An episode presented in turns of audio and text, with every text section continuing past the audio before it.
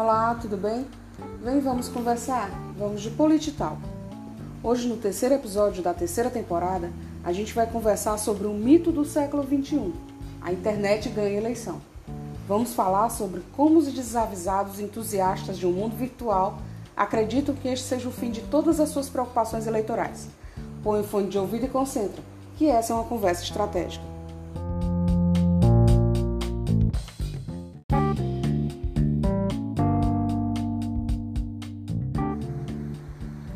Desde que a internet entrou em nossa vida social, que alguns profissionais e candidatos flertam com a transição da campanha das ruas para as telas. Muitos são os argumentos que vão desde uma campanha mais barata até uma campanha mais democrática, mas nem tudo são flores. Esse entusiasmo ganhou corpo e nuances de realidade com a campanha de Obama em 2008 nos Estados Unidos, na qual o candidato americano teria usado a internet para ganhar as eleições. Se ele fez, nós também podemos, não é? Acontece que o mundo político brasileiro sofre da síndrome de importar experiências estrangeiras sem a devida análise e adaptação da realidade. Eu vou te contar. A campanha do Obama não usou a internet para ganhar a eleição. As eleições norte-americanas têm características bem diferentes das nossas e uma delas é de que o tempo de televisão dos candidatos é pago e eles precisam angariar fundos para isso, pois é um dos maiores custos de campanha. A campanha do Obama usou uma intranet, não a internet. Foi organizada uma rede social específica para eleitores e apoiadores, onde esses podiam dialogar, demonstrar apoio e doar. Sim, doar dinheiro para a campanha. O objetivo principal da campanha digital do Obama era arrecadar dinheiro e informações sobre os eleitores. Sua campanha de fato ocorria nas ruas, em viagens, reuniões e encontros. Então, desde 2010 que se tenta ganhar a eleição só com a internet no Brasil. Mito. Primeiro, tenho que lembrar você que nós temos uma enorme desigualdade digital, que é resultado da desigualdade social, da desigualdade econômica e da desigualdade educacional. Eu e você temos o privilégio, sim, é um privilégio, de podermos comprar equipamentos eletrônicos, dispor de internet de alta velocidade e ter educação para saber usá-los. Isso não ocorre com uma ampla maioria de pessoas nesse nosso vasto país.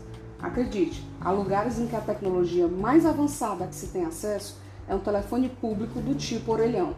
Talvez você nem conheça. E essas pessoas podem ser seus eleitores em esfera local, estadual ou nacional. Com a pandemia, esse mito voltou aos espaços de discussão, com milhares de alegados profissionais que dizem que você tem que dominar a internet para vencer a eleição que assim é mais fácil, mais barato, que ninguém vai sair de casa para votar na pandemia. Bem, em 2020 nos mostrou exatamente o contrário. A campanha 100% digital, uma campanha vencida pela internet, são mitos pelo simples fato de que a campanha eleitoral é um ritual.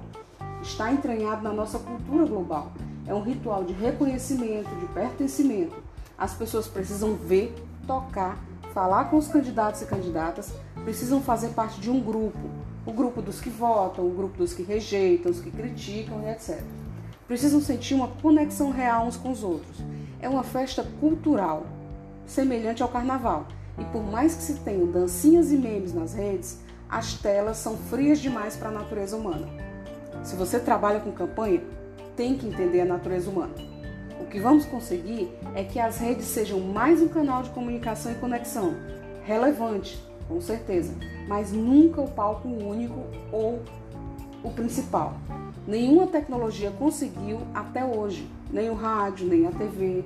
Portanto, quer ganhar a eleição? É rede e rua, ok? Não é só rede. Depois desse episódio, você não está mais autorizado a acreditar nesse mito. Pegou a estratégia? Compartilha com quem vai se interessar por esse assunto. Na próxima quinta-feira a gente se encontra para mais um Polititalk.